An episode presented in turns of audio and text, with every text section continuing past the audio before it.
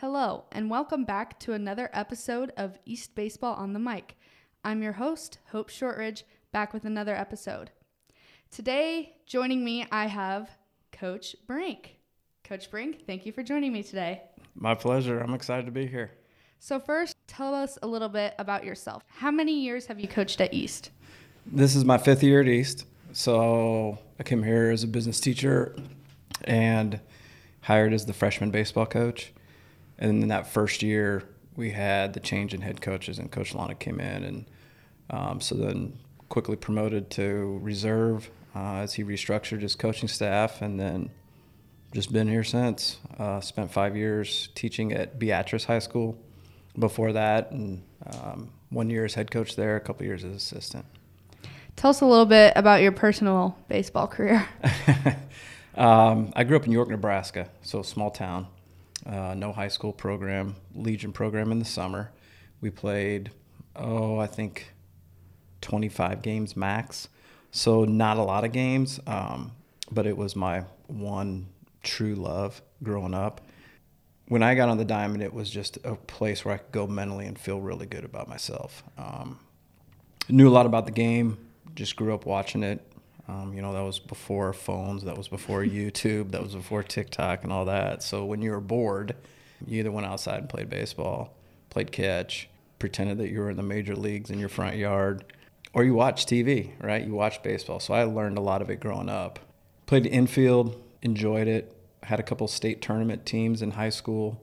We were surrounded by some pretty good talent for a small town. But you know, you just didn't know what you didn't know. So I went to college to play as a freshman, and it was a big culture shock for me. Made some choices that, you know, kind of retired early from baseball and regretted it. You never get that time back. So it's been a lot of what's fueled me as a coach, taking what I've learned from my own experiences, my love for the game, and trying to pass that on through the players. That's great.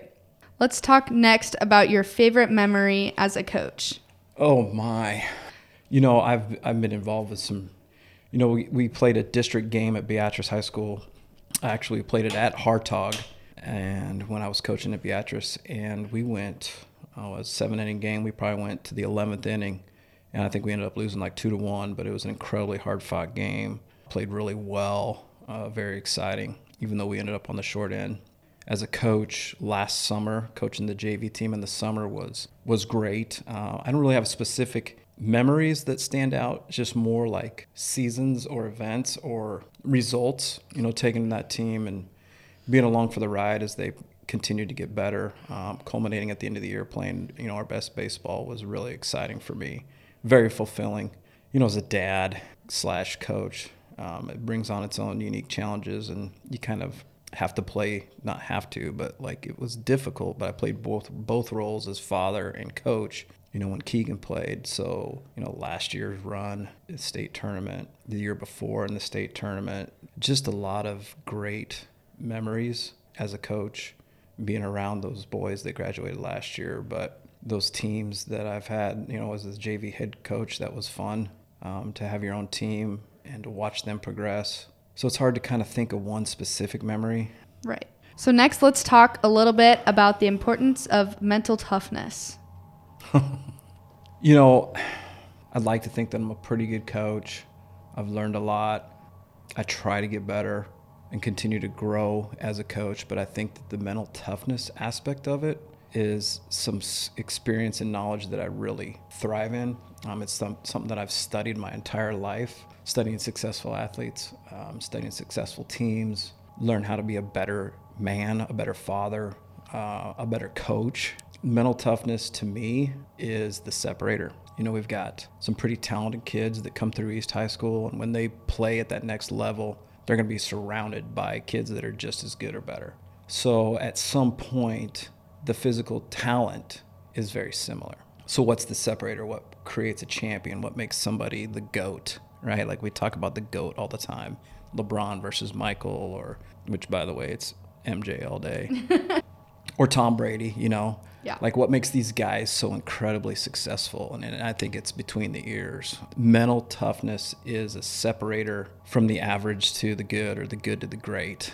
Uh, the champions are all mentally tough. The champions have all come from different backgrounds and different paths to get where they are, but ultimately end up in the same place, which is being on top and being the best. And they don't do that without the mental toughness. And you're sitting in a environment every day when you put a baseball glove on where you step between the lines where you're going to get kicked in the stomach you're going to get challenged things aren't going to go your way and it's just kind of a microcosm of life which is why i love the game. So, as a coach, what does that mean to you when a kid is mentally tough? so you know I, I look at it like a flat line. They're focused. So to me when i look at a player and somebody that's focused and doesn't get distracted when times are good or when times are bad they stay locked in or they can focus back in and keep moving forward mental toughness is the ability to remove emotion from an outcome mental toughness is the ability to play hard and not have an expectation or an outcome. Just keep putting the next step, you know, one foot in front of the other, taking your next step, regardless of the current situation, regardless of what the expected outcome is or what your goals are. Yeah. What was the state tournament like from a coaching perspective? The state tournament, from a coaching perspective, was how do I provide value? How can I bring value to help these kids out the most? It's it's not as pressure packed as I thought it would be. Um, I think the first state tournament that you play in or that you coach in, it's like super exciting, and um, your emotions get a little bit out of control at times. You know, it's the ups and downs of it. Last year was the second spring state tournament that we played in that I've coached in, and it was more like laser focus. It was okay, what's my role going to be during this game? What are the expectations that Coach Lonick has? What do my players need? And I'm just locked in and focused on what can I do to help these players be prepared for the next pitch or for the next inning. Um, so it's like super hyper. It's it's a hyper focus because even though they're playing, your competitive spirit is still there. Your role as a coach is still there. So you look up and you see a pretty cool stadium that you're playing in, or lots of fans, and it's blocked out. You don't really have time, or the tunnel vision is there where you don't feel or see or hear a lot of that extra stuff going on. So I felt like to me, it's a little bit more focused and purposeful than it was stressful or pressure. Yeah. That makes a lot of sense because even for me, it was like this first year was like, oh my gosh, this is mm-hmm. this is crazy. We are literally playing on Werner Park right now. Like we're at UNO. This is great. You know. I th- and then I, I think even kind of by you know day five of it or whatever day we I was a little more accustomed to you know of just being there and the presence is this is where we want to be and it's cool that we're here but yes we gotta we got a goal so Well, yeah, I mean, it's just the end is very close, right? Because you're at the end of the season. The goal is right there. It's now it's in front of you. You've gone through the tough part, which is either getting wild card points along the way, winning a district, or just getting into the eight team tournament. Right. Once you're in it, then it's just it's game on, right? So once it was game on, it's like okay, let's get laser focused. Let's figure out what we got to do. So next, let's talk a little bit about infield. So in some other episodes, you were described as the infield master. Yeah. so let's talk a little bit about that. Well, those are kind words. You know, when I played growing up, one of the things that came very natural to me was the ability to navigate and understand space and be confident and have some intuition or the ability to see a play unfold before it happened. So, from an infield play perspective, it's unique in the standpoint that you can anticipate a lot of things and you can react differently to different situations to be in the right spot to make plays. And so it doesn't necessarily take the best athlete in the world to be able to do it. You know, it's a combination of baseball IQ, it's a combination of confidence, it's a combination of rhythm or fluid or um, artistic sense to it. And so it allows different players, different opportunities in those situations. So, to make a long story short, basically, uh, the thing I love about infield play is that you can take anybody and you can work with their strengths and help them be who they are in the situation to help the team out, but also to make the, the plays that they need to make to help the team win. It is one of the early things that I discovered that if I could if I could create some value as a coach, that would help me um, become more of an asset to a program. And it's something I've always been interested in. I think from the standpoint that it's what I played growing up, but also just the role that you can play in a game. Uh, baseball's awesome because it's you know if it's a, if there's 100 or 150 or 200 pitches in a game, it's basically 200 individual plays, right? So you're always engaged, you're always involved. There's always something to do. Yeah. And so I can take somebody like, or work with somebody, you know, like Cooper Erickson, who's six foot four, or Noah Walters, who's extremely athletic at six foot, or now we've got Harrison Beester, who's extremely athletic, um, AJ Vasco, who's athletic and six foot five. You know, um, all different types of individuals with different talent levels and different athleticism and different understandings of the game. Take those little bits and pieces and put them together to help them basically come together as one unit. Yeah. As I study it and study it and study it, I'm looking at the best and I'm looking at the best coaches that are out there. You know, what was interesting is um, we had that break for, for COVID and, and the pandemic. And one of the things that stood out to me was all right, I'm not going to sit around and let this opportunity to get better as a coach pass me by. So I just dove deep into infield play. And there was a lot of podcasts, there was a lot of um, webinars, there was a lot of Zoom calls with the best infield coaches around the country. So I had the chance to be in on meetings and learn from Billy Boyer, Tyler Gillum, Clay Cox, Kai Correa, Nate Trosky, Trent Mongero, I mean, a lot of these big names, people pr- probably don't know them or haven't heard of them, but in my world, they're big names. And you don't get that chance very often to be able to be on a Zoom call and listen to these people talk. Going to the ABCA National Convention and watching them present. The ABCA is the American Baseball Coaches Association. It's also got a very deep database of instructional video for coaches. So I've been through all of those videos and those presentations um, so I've just basically dove in and tried to, I don't know if you ever master it, but I've taken a lot of pride and personal responsibility in being the best infield coach that I can be. Now at the high school level, that doesn't always, you know, we're lucky to get 5, 10, 15 minutes of individual defensive work. Yeah. So you got to be able to do more coaching overall. But, you know, part of, I think, as a coach with social media and trying to relate to younger players is is taking advantage of the opportunity that you have through Twitter, through Instagram or whatever. I haven't gone the TikTok route or the Instagram route. I'm kind of a Twitter guy, but you know, hashtags are big, hashtags are real. So you want to differentiate yourself a little bit and brand yourself. And so, I don't know, I just kind of have some fun um, with the hashtag hop readers. To me, it's that's what an infielder is, is you're reading hops.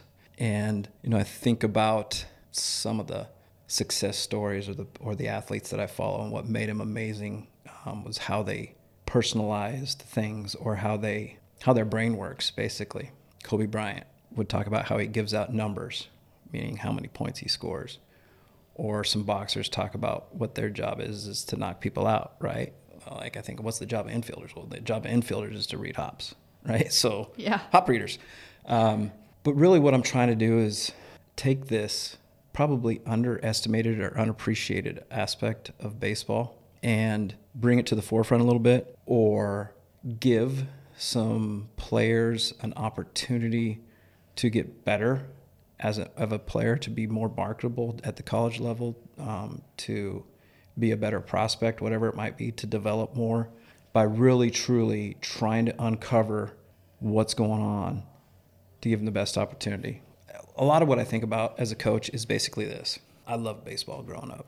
And there were times when, and, I, and you don't know what you don't know, right? So there were times when I needed help and I wanted help and I didn't get it just because of the lack of opportunity that I had or that, that small town Nebraska kids have.